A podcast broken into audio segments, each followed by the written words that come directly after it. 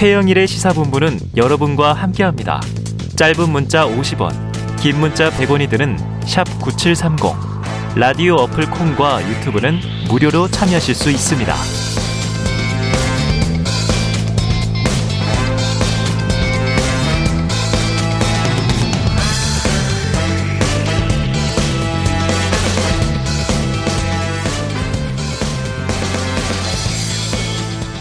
네, 시사본부가 청취율 조사 기간을 맞아서 특별히 준비했습니다.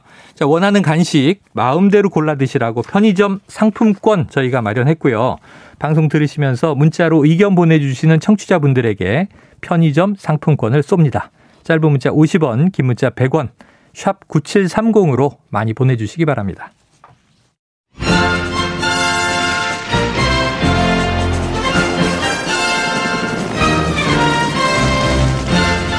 네, 새는 좌우의 날개로 난다. 매주 수요일 이 시간 보수의 시각을 들어보는 진격의 보수 코너가 마련돼 있죠. 자, 매주 야당 정치인을 돌아가면서 저희가 만나보고 있는데요. 오늘은 이상돈 전 의원이 나와주셨습니다. 의원님 안녕하세요. 네, 안녕하세요. 네. 사실 이제 또 정치인으로 활동하시기 전에 오랜 기간 학자로 우리 사회를 위한 고언을 주셨기 때문에 저는 이상돈 교수님 이렇게 또 오랜 기간 익숙한데 네.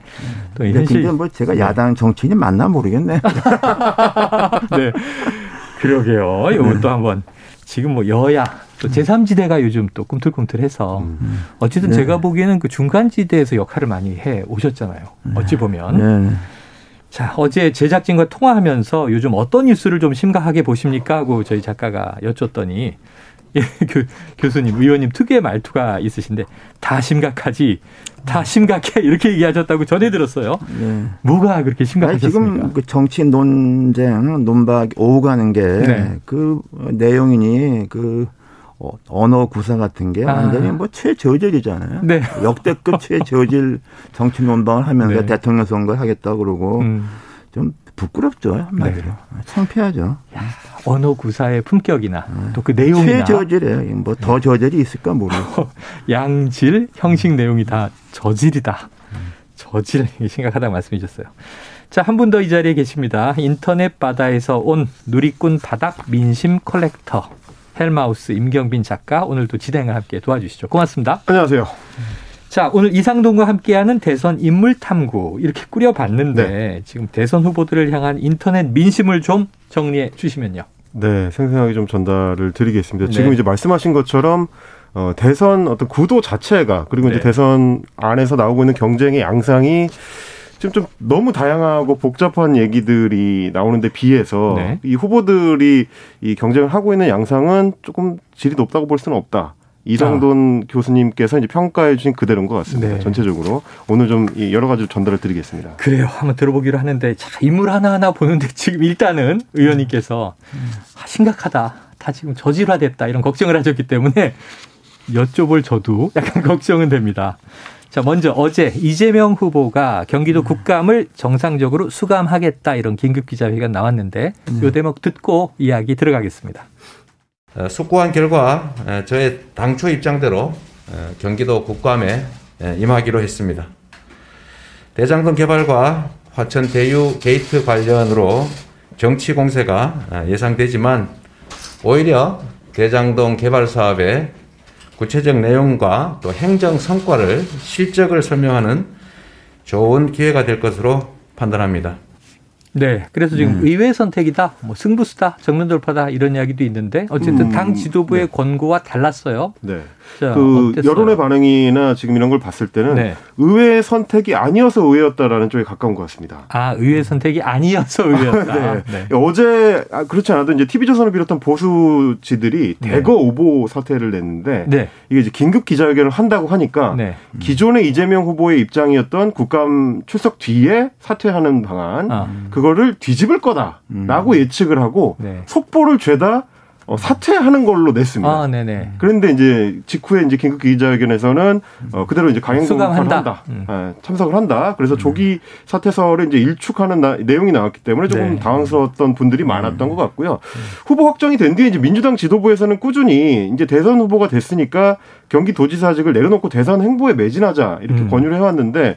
의원단에서도 굳이 내리는 소나기를 맞을 필요가 있느냐. 이제 일단 피할 수 있으면 피하자라는 입장이었는데 네. 이재명 스타일을 고수했다는 평가가 좀 많은 것 같습니다. 뭐 대장동 의혹이 워낙 지금 뜨거운 불길로 타오르기 시작했으니까. 그러면 이상돈 의원님 국감도 해보시고 의정 경험 해보신 바로는 이 경기도가 국감을 정면 돌파하겠다. 이재명 후보에게 득입니까? 독입니까? 어떻게 보세요? 뭐 득이고 독이고 이건 뭐 나중에 볼 일인데 일단에 네. 그 이재명 지사의 스타일을 볼 때 난 이렇게 갈 거라 가는 예상하셨었다. 거였어요. 네, 성격적으로 네. 볼 때. 그리고 이 저 지금 상당히 위기라면 위기인데 지금까지 그 시장 성남시장에 취임한 이래 뭐 언론과 부딪힌 게 한두 번이 아니고 맞습니다. 그때마다 상대방에서 하나 때리면 여기 둘을 그냥 반격하는 네. 그 스타일로 쭉 왔는데 저는 그것도 좀 걱정이 돼요. 솔직한 얘기로. 이렇게 정면 돌파하는 것도 네, 그런 것도 된다. 좀 이제 대통령 후보라 같으면 조금 너그러워질 필요도 있는데 지금 상황을 볼 때는 네. 뭐 이렇게 그 정면 돌파를 하겠다고 한 게 뭐 이해가 됩니다. 약간 지금 의원님 말씀을 들으면서 이게 고수의 조언이라는 그렇죠. 게 대나무가 너무 강하면 쪼개지지 사실은 휘기도 해야 되는 거 아니냐. 또 이제 국회의원으로서 국정감사를 직접 해보셨기 때문에 저는 그게 좀 궁금하더라고요. 물어보세요. 그 전에 이제 국정감사 할 때 보면 이재명 지사가 국정감사장에 나와서 야당 국회의원들하고 이제 맞상대를 하는 게 굉장히 좀 화제가 돼서 이제 유튜브로도 많이 돌아다녔었거든요. 네네. 그러다 보니까 이번에도 아마 그 자신감을 갖고 있는 것 같아요. 근데 이제 이재명 후보 지지자들한테서는 뭐라고 얘기가 나오냐면 국정감사의 특이한 구조. 그러니까 질문하는 사람은 제한 시간이 있는데 답변하는 사람은 제한 시간이 없기 때문에 이재명한테 유리하다. 이런 그렇습니까? 얘기도 하던데 혹시 그런 것도 영향을 미칠 수 있을까요? 그게 이제 반드시 답변하는 사람이 시간 제한이 없는 건 아니에요. 네. 그거는 이제 국회 본회의 질의 때 얘기지. 그 상임위에서는 그게 이제 제일 마지막에 이제 질문이 더 이상 질문이 없을 경우에 이제 이 얘기를 할 수 있는데. 추가적인 발언을. 네. 그렇다고 해도 그것뿐 아니라 야당 의원이 한 명만 있는 게 아니다. 다른 이슈는 다 죽어버리고 이것만 하지 않겠어요. 그렇기 때문에 이제 사실상 그 야당 의원 한 10명인지 뭐 돌아가면서 거기 하고서 할 정도의 뭐 일당백 할 정도의 뭐 자신과 좀 각오가 있으니까 이렇게 하는 거죠. 이거 아무나 할 수 있는 거 아니에요, 이런 거. 아무나 할 수 있는 것은 아니다. 보통 일은 아닌데 아까 이제 계속 여운이 남는 게 좀 너그러워질 필요도 있다. 네. 이렇게 얘기하신 게 여운이 남습니다. 자, 이 와중에 어제 청와대에서요 대장동 의혹 관련해서 처음으로 공개적인 이제 언급이 나왔습니다. 자, 문재인 대통령의 첫 지시 철저히 수사해서 진실을 조속히 규명하라. 자, 이 대변인 발표 이후 30분 만에 이루어진 또 이재명 후보의 국감 수감 긴급 기자회견. 이 시점들을 보면서도 그렇고 청와대 메시지도 그렇고 지금 야당에서는 또 이거 특검하지 말라는 가이드라인 아니냐 이런 비판이 있는데 어떻게 보세요? 네, 일단 그 특검 하는데 우리가 이번에 화천대유 보고서 그 특검 중에 특검이었던 박영수 특검의 민낯을 봤잖아요. 특검이었는데 고문으로 뭐 들어있어요. 더 이상 난 우리나라에서 더 이상 특감을 얘기할 수 있는가 난 그 회의가 들어요. 그리고 형식적으로 특검한 법률에 대한 통과되겠느냐, 특검할 사람을 구하겠느냐. 이게 난 못 구한다고 봐. 그러니까 정치적인 공방으로 하는 거지. 그래서 뭐 이게 시간이 걸리고 그래서 특검이라는 것은 현실적이지가 않다고 생각을 하고요. 그리고 이제 대통령이 뭐 이렇게 얘기한 것은 하나의 복수언도 난 있다고 봅니다. 그것은 윤석열 수사도 제대로 하라 하는 것이 한 축 또 있다고 봐야죠. 당연한 게 아니겠습니까? 네네. 균형 잡아라. 검찰. 공수처는 대통령 뭐라고 그럴 수가 없죠. 그렇죠. 그런데 그렇죠. 이제 윤석열 후보에 대한 것도 공수처뿐 아니라 다른 것도 있으니까 그렇죠. 이런 메시지가 그런 함축성이 있다고 봅니다. 이게 더 중요할 수가 있죠, 사실. 지금 이렇게 넓게 해석해 주셨어요. 대장동 의혹을 철저히 수사하라. 그런데 또 다른 반대쪽에 모든 후보의 관련과 다 수사하라는 뜻이 있는 거죠. 그렇게 봅니다. 자, 특검에 대한 의견이 지금 저는 귀에 들어왔는데 도대체 어떤 특검을 세운들 국민들이 그 특검을 신뢰할까? 그렇죠. 박영수 특검의 전 특검의 몰라. 그렇죠. 그건 완전히 그 특검에 대한 신뢰를 완전히 추락시켰고. 그래요. 이렇게 되면 이제 과연 그 박영수 특검의 어떤 기소가 정당했냐는 문제 다시 한번 리뷰한다는 말이 나올 겁니다. 리뷰한다. 그렇죠. 의원님 그러면 저 궁금한 게 하나 있는데요. 네. 만약에 그 말씀하신 대로 이제 청와대의 지시에 따라서 양쪽에 대해서 강력한 검찰 수사가 들어가서 만약에 양쪽 후보를 다 기소하는 사태가 발생한다면 가정인데 초유의 사태로 이제 여야 양쪽의 대선 후보가 둘 다 기소가 된다면 이런 상황은 어떻게 해석을 해야 될까요? 기소한다는 게 중요한 게 아니라 네. 지금 다들 뭐 이게 무슨 단순한 도덕성 문제가 아니라 지금 수사 결과가 급속히 진행돼서는 네. 이런 사태가 지금 벌어졌는데 그러면 그 묵과해야 맞습니까? 그리고 대통령 후보로 선출된다. 그러면 12월에 선거하는 건 내년 3월이고. 그렇죠. 후보 운동은 까맣게 남았어요. 그렇죠. 네, 네. 내년 돼야 네. 되고. 그러니까 지금 적어도 올해 말 혹은 내년 초까지는 이 시간이 있는데 그동안 뭐 대선이다 그러면 자, 이게 정치적인 의심을 피하기 위해서 검경이 수사를 중단하고 결과를 지켜보는 것처럼 돼 있는데 그래서는 안 된다. 이게 수사는 수사고 또 기소는 기소다. 이런 말씀으로 이해돼요. 자, 어제 제작진과 통화하시면서 굉장히 재미있는 얘기들을 인상적으로 우리 작가들이 받은 것 같아요. 대장동 의혹이 없었더라도 이재명은 틀렸다. 뭐 틀렸다는 것보다 네. 어렵다는 거죠. 아, 어렵다. 네네. 왜 그러세요? 어떻게 보신 거예요? 이재명 후보뿐 아니라 민주당이 좀 어렵다고 보죠. 내가 뭐 당 전체가 얘기를 뭐 하면 간단히 얘기를 말씀드릴게요. 네. 일단에 그 부동산 정책 실패로 집값 폭등해서 민주당의 집에 이제 지지층이었던 수도권 30, 40대 전세 사는 사람들과 가족이 다 희망을 벌었고 또한 그 2016년 총선, 17년 대선, 18년 지방선거까지 민주당이 영남 지역 PK는 말할 것도 없고 심지어 TK까지 쌓아온 지지를 1년 만에 다 탕진해버렸고 그다음에 자영업자가 이번 사태에서 완전히 희생을 당해서 이 사람들의 원성이 하늘을 찌르고 그러니까 벌써 이런 것이 쌓였으면 과연 민주당 표가 어디서 나오느냐. 난 내 수학적인 계산이 빠지질 않아요. 그리고 또 하나는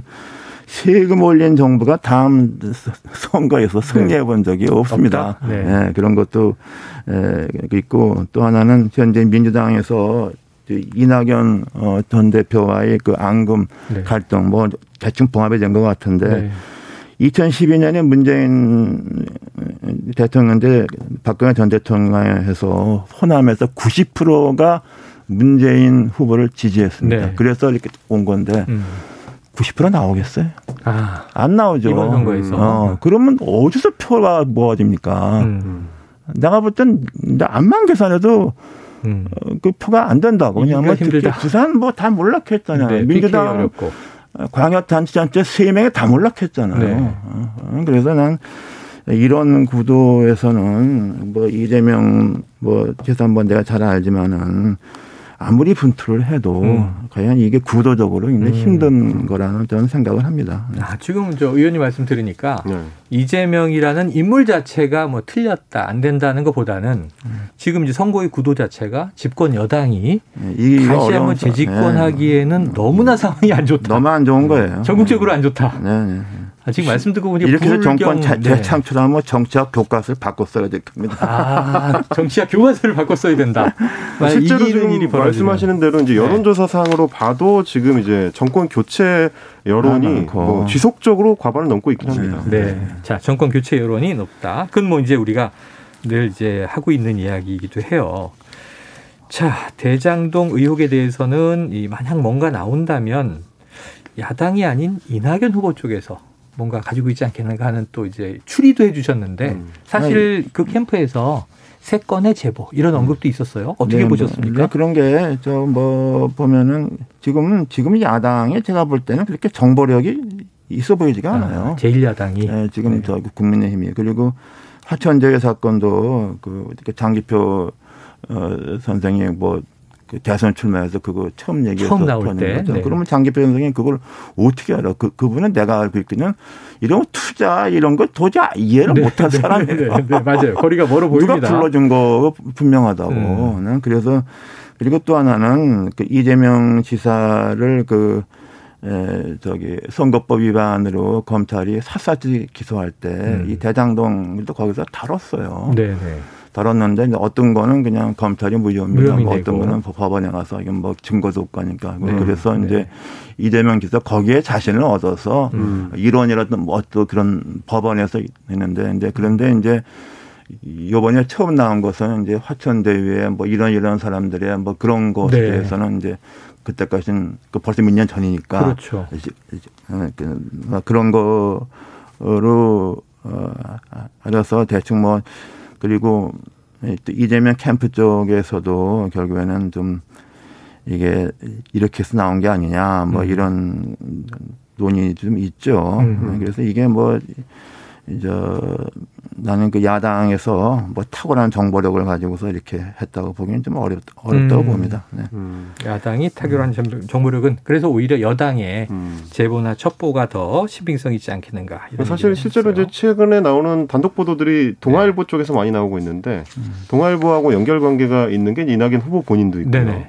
윤영찬 의원도 이제 동아일보 기자 출신이고 뭐 이런 얘기들이 또 있는 것 같습니다. 그렇죠. 네, 그래서 이제 이번 민주당 상황이 상당히 어떤 뭐 선거 결과가 뭐 어떻게 되든 간에 민주당이 상당히 좀 혼란 속에 빠질 수 있지 않겠나 하는 네. 그런 관측이 있죠. 자, 그 말씀을 지금 하시니까 지금 이 시간 민주당의 가장 큰 혼란이 바로 이제 지금 당무위가 지금 막 열리는 시간이거든요. 1시 반이 딱 됐습니다. 근데 이제 오늘 의원님 마침 나와주셔서 흥미로운 대목이 이낙연 후보와는 친구 사이시잖아요. 네, 그렇죠. 그리고 이재명 후보와는 또 사제 관계시잖아요. 지금 이 근데 두 캠프가 오늘 부딪히고 있는 거잖아요. 법학자시니까 이 무효표 처리 논란 어떻게 해석하세요? 아니 그건 뭐 관례적으로 지금 그렇게 해왔다는 거 아니에요? 네네 오랜 기간 또 해왔다는 얘기가 있죠. 이렇게 정당에서 이게 내부 의사결정을 네. 뭐 법원에 제소해봤자 법원이 다루질 않습니다. 가처분 신청을 해봤자. 네. 해봤자 네. 되지 않기 때문에. 정당 내부 문제이기 때문에. 네. 정당 내부 문제이기 때문에 뭐 그걸 하지 않기 때문에 그건 뭐 이낙연 전 대표 쪽에서 할 수 있는 게 사실상 제한되어 있어요. 그런데 이제 더 중요한 것은 뭐 지금 뭐 수용한다 그래도 과연 그 2007년 대선에서 박근혜 당시 이제 의원 전 대표가 네.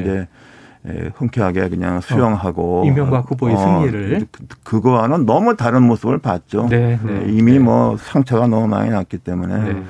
또 이제 그런 배후에는 또 이재명 지사하고 또 이제 거기에 이제 대립되는 뭐 이런 것들이 있어서 그게 네. 같이 불거진 거라고 봅니다. 그래서 여러 가지 복잡한 문제가 많죠, 민주당이. 네. 자, 오늘 당무위에서 이변 없이 그냥 이재명 후보의 이제 확정을 짓더라도 또 이제 이낙연 후보 캠프에서 승복을 하더라도 컨벤션 조건은 다 날아가고 민주당이 어려운 점이 많다 이런 얘기를 해 주셨습니다.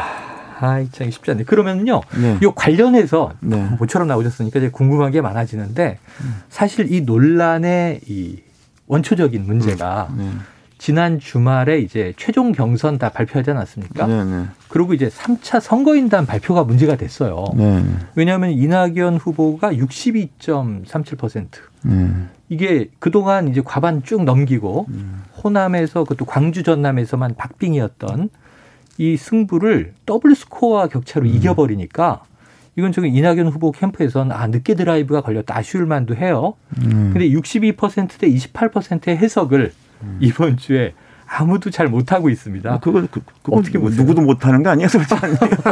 의원님은 해 주실 것 같아서. 도대체 좀 의아하죠. 네, 도깨비 같다 이런 얘기가 나왔어요. 여러 가지 큰일을 밖에서 뭐 네. 추측하는 거 외에도 나는 그 청와대에서 엄중하게 본다는 그 엄중히 누가 잘 쓰는 말이에요. 이낙연 기사가 잘 쓰는 말이잖아요. 아, 뭐 이런 것이 좀 근데 이게 당원이 아니라 다른 일반 선거인단이고 이제 선거인단을 또 선거인단이 모집한 거잖아요. 네, 어느 그렇죠. 쪽에서 많이 모집하느냐. 그래서 의원 숫자가 많은 게 이낙연 의원 쪽 아닙니까? 그러니까 선거인단도 이낙연 전 대표가 좀 많이 하지 않았는가 이런 거에 복합적인데 그렇다 하더라도 좀 이해하기 어렵죠.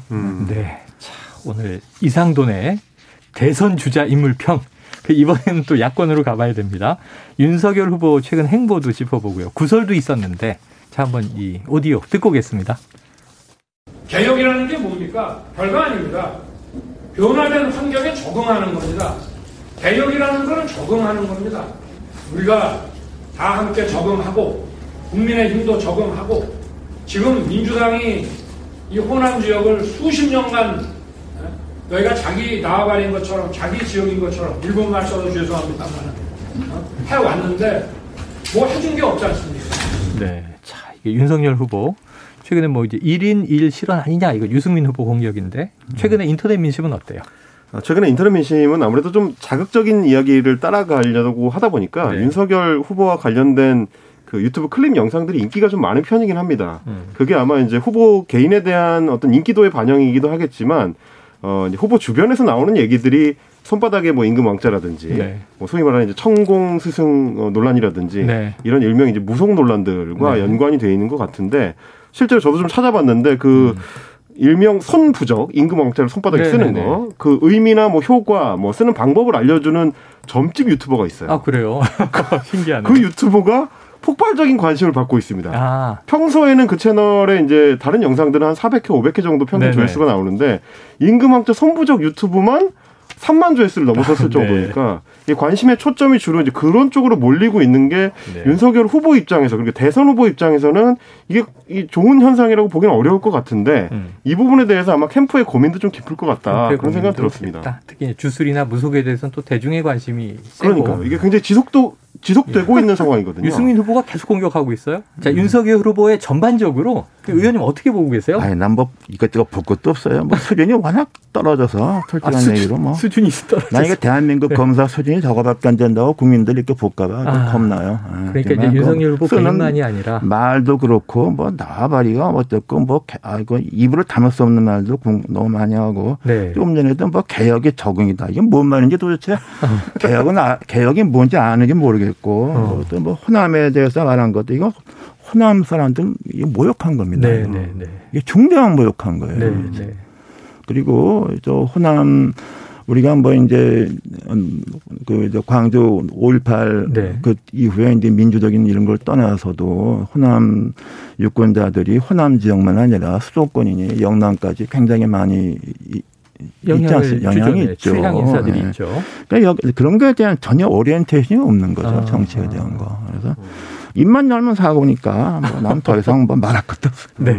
야, 사실 거의 뭐 의원님께서 이제 국민의당에서 네. 의원으로 활동을 하셨기 때문에 네. 지금 아마 말씀하신 게 그런 것 같아요. 이제 호남 유권자들도 선택에 대한 대안이 충분히 있을 때는 국민의당을 선택을 했던 것처럼 네, 네. 충분한 다른 어떤 선택을 할 수가 있는데 마치 굳은 자인 것처럼 이제 취급한 게 그러니까 호남에 대한 모욕이 아니라 정치에 대한 아무것도 모르는 거예요 도대체 그렇죠. 한마디로 해서 그러니까 그냥 자기 모르면 조용히 있어야 되는데 이것저것 얘기를 하니까 참 이것저것 무슨 메이저 언론이 어떻고 뭐고 입만 열면 다 네. 그렇고 좀 부끄럽죠 한마디로 지금 의원이 부끄럽다고 얘기하시고 아, 이게 수준이 너무나 언급하고 싶지 않다 이런 지금 저는 이 의원님 표정을 좀 보여드렸으면 좋겠는데 유튜브로는 아마 보고 계실 것 같아요. 자, 이 윤석열 후보 최근 토론회에서 아까 이제 임경빈 작가 언급했지만 같은 당의 후보들로부터도 무속 관련 공격 많이 받는데요. 자, 이준석 국민의힘 대표가 오늘 KBS 최경영의 최강시사 출연에서 한 말이 있습니다. 듣고 오겠습니다. 저도 유튜브 같은 것을 전 정치 유튜브나 이런 설법 유튜브는 많이 안 보지만은 저도 잘 보는 유튜브들이 있습니다. 뭐 예. 강아지를 나오는 것들이라든지 이런 것들 예. 뭐 그 정도로 취향의 문제다. 취향의 문제로 지금까지 볼 수 있지. 예. 유승민 후보가 의심하는 것처럼 이 정법 강의하시는 분이 그 천공 스승이라는 분이 예. 굵직굵직한 윤석열 총장의 행보에 있어서 시기적 조언이나 아니면은 행보에 있어서 방향에 대한 조언을 했던 것은 아직까지 드러나진 않았다. 네. 자, 이게 이제 이준석 대표, 이게 취향의 문제 아니냐? 그 정도 심각한 문제가 아닌 것으로 방어를 좀 했어요. 사실 아까 지금 이 의원님께서 전반적으로 언급하고 싶지 않아 하시긴 했지만. 저 이제 들으면서도 안타까운 예. 게 이준석 대표가 참 곤혹스럽겠다. 네네네. 이런 생각은 들어요. 사실 취향의 문제라는 거는 뭐, 일테면 탕수육 먹을 때 찍먹하십니까? 부먹하십니까? 이런 그렇죠, 게 취향이지. 그렇죠. 이 문제가 과연 취향의 문제지. 양식 좋아하세요? 한식 좋아하세요? 그럴 수 있는데 이 정법에 대한 뭐 유튜버를 즐겨본다. 이런 문제, 주술, 무속 논란 이건 어떻게 보고 계세요? 아니 그러니까 대통령 돼가지고서 뭐 네. 어? 평양하고 뭐 회담이 될 거냐 안 되냐 다 물어볼 거냐 이게 혹시 이 도사 어처구니가 없죠. 사실 뭐 정치인 예를 들면 그 이제 미국의 레이건 대통령 그 부인 그 낸시 레이건 그 아버지 네. 그 남편이 그 총 피격당한 데부터 그래서 상당히 뭐 그렇게 하고 또 그런 사람들한테 좀 이끌렸고 또 그걸 또 주도했던 사람이 뭐 책을 내서 한번 됐지만은 레간 대통령 자체는 그런 거 불가능했죠. 그래서 근데 또 이제 윤석열 그 후보가 또 한 얘기가 있잖아. 뭐 여자가 점을 잘 본다고 말이야. 네네. 한국 여성들은 점을 많이 보지만 입만 열면 설아니까. 그것도. 근데 그 얘기를 한 직후에 또 이게 정법이라는 인물은 인터뷰에서 부인 김건희 씨가 연락이 왔고. 부부를 함께 만났다. 또 이런 이야기가 나오기도 해서. 그러니까 이거 한번 좀 진짜 난 그 저기 뭐 보수의 자존심, 뭐 보수의 품격 있는 사람은 정말 생각해봐야 됩니다. 그리고 이 진보 보수 여러 가지 뭐 기준이 있지만 보수 정권 보수 정당이라는 데서 아무리 국가 안보를 좀 중시하는 정당 아닙니까? 그렇죠. 총 한 번 만져보지 않은 사람이 대통령도 되겠어요? 그 정도 후보가 총을 구경 못하는 사람이 무슨 안보를 얘기합니까? 난 그래서 이명박 재판 망가진 것도 그게 크다고 아주 웃음거리가 되어버렸잖아요. 난 그래서 좀 이 저기 국민의힘 뭐 내가 뭐 더 한 대냐 당적 가졌지만은 거기서 한번 심각하게 생각해야 된다고 봐요. 자, 그런데 이제 4명의 후보로 압축돼 있잖아요. 근데 주로 이 주술이나 무속 논란을 이 2번 토론 연속으로 유승민 후보가 주로 집요하게 질문하다 보니까 주로 정책통으로 알려져 있는데 왜 저렇게 무속을 물고 늘어질까? 이건 유승민 후보에게도 마이너스다 이런 얘기도 하고 있어요. 이 전략, 유 후보의 전략은 어떻게 보세요? 근데요, 사실 우리 지금 성가가 무슨 정책 토론합니까? 네. 언제는 안 그랬느냐라는 말씀이시네요. 아니 그리고 과거 선거에서는 정책 토론도 많이 했죠. 그 박근혜 전 대표 대통령 때도 뭐 줄프세 이랬고 2012년에도 뭐 복지 이런 거 했지만은 자기가 그렇다고 해서 뭐 시장 경제 이런 것은 아니고 그걸 보완하는 거다 이런 좀 고답적인 수준 높은 담론이 있었잖아요. 이건 뭐 도대체 점이 어떻고 뭐 지금 창피해서 쳐다보기도 어려워. 창피하다. 아, 정말 창피해요 국민의힘도. 이렇게 얘기해 주셨습니다. 자, 이번에는 뭐 또 경합을 벌이고 있죠. 홍준표 후보 목소리 한번 듣고 와서 짧게 또 의원님 말씀 들어보죠. 지금 여당의 한 명, 야당의 한 명 이래갖고 논리가로 돼 있는데 어차피 본선 나가면 각종 의혹에 시달리는 사람은 본선에서 견뎌낼 수가 없습니다. 민주당에서 지금 이재명이 만들려고 엉뚱하게 지금 만들어서 절해놨거든요. 나는 보건데 이낙연 씨 저 이 신청에 안 받아들이면 가처분 들어간다고 봅니다. 지금 뭐 이제 윤석열 후보 얘기도 했고 또 민주당이 이제 이낙연 후보 얘기도 했는데 홍준표 후보. 어떻게 보세요? 그 지금 홍준표 후보가 말한 대로 저는 100% 좀 동의합니다. 동의한다. 뭐 예상 사실상 대통령 후보 나게 되면 예상하지 않았던 것도 뭐 별 문제가 터지는 경우가 터지죠. 뭐 저기 홍준표 후보 자체가 뭐 옛날 얘기 책에다 한 줄 쓴 거 가지고 기억납니다. 그랬는데 뭐 이런 그야말로 뭐 이런 전방위적인 문제 있는 후보로 내세우게 되면 그 정당이건 난 좀 정상이 난 아니라고 봐요. 그래서 다행히 지금 홍준표 후보가 상당히 이제 좀 많이 올라와서 그랬기 때문에. 또 국민의힘은 그래도 대안을 갖고 있지 않은가. 또 유승민 후보 같은 경우는 참 아까운 게 그래도 그 탄핵 뭐 이런 거에서 그 본 고장이 뭐 TK에서 이렇게 낙인이 찍혀 있는 그런 것 때문에 좀 힘든 면이 있죠. 그래서 또 국민의힘이 좀 지지자들이 좀 이성을 좀 회복해서 이길 수 있는 후보, 대통령이 될 만한 사람을 후보로. 내 얘기를 좀 기대해 봅니다. 애초에 구도가 이재명 후보와 아까 사제관계라고 말씀드렸지만 이재명 후보의 인물의 문제가 아니라 지금 집권 여당인 민주당이 너무나 구도가 좋지 않다. 정권 교체 바람이 크다라고 얘기하셨는데 문제는 야당의 유력 대선 후보를 오늘 좀 수위가 아슬아슬하게 강하게 비판을 하셔서 어떨까 했더니 이제 그래도 야당은 대안이 있다. 지금 이렇게 이제 결론을 내주셨어요. 그럼 앞으로 좀 이 4명이 지금 그 각축을 벌이고 있는데 원희룡 또 후보도 올라와 있습니다. 그럼 좀 유력 주자가 눈에 보이세요? 아니, 지금 현재로서는 그 이제 정당 그 당의 그 의원들이 많이 가 있어 그런지 뭐 좀 당심에서는 유승민 후보가 앞서 있다고 그렇죠. 그러나 이제 아직도 한 달 정도 시간이 있고 또 하나는 이제 공수처와 검찰의 수사 큰 팩터죠. 그러니까 제가 말씀드리잖아요. 12월 선거가 아니고 내년 3월인데 내년 3월이고 후보 등록하기 전까지는 후보가 아니잖아요. 자, 지금 분위기가 바뀔 수 있다. 이렇게 강하게 지금 이제 암시를 주신 것으로 전 이해를 하고, 다음에 또 모셔야 되니까요. 한번 흐르는 과정들을, 그때 상황을 한번 오늘 말씀하신 걸 기준으로 점검해 보도록 하겠습니다. 의원님, 오늘 말씀 고맙습니다. 네, 감사합니다. 예, 지금까지 이상돈 전 의원, 그리고 임경빈 작가와 함께 진격의 보수 함께했습니다.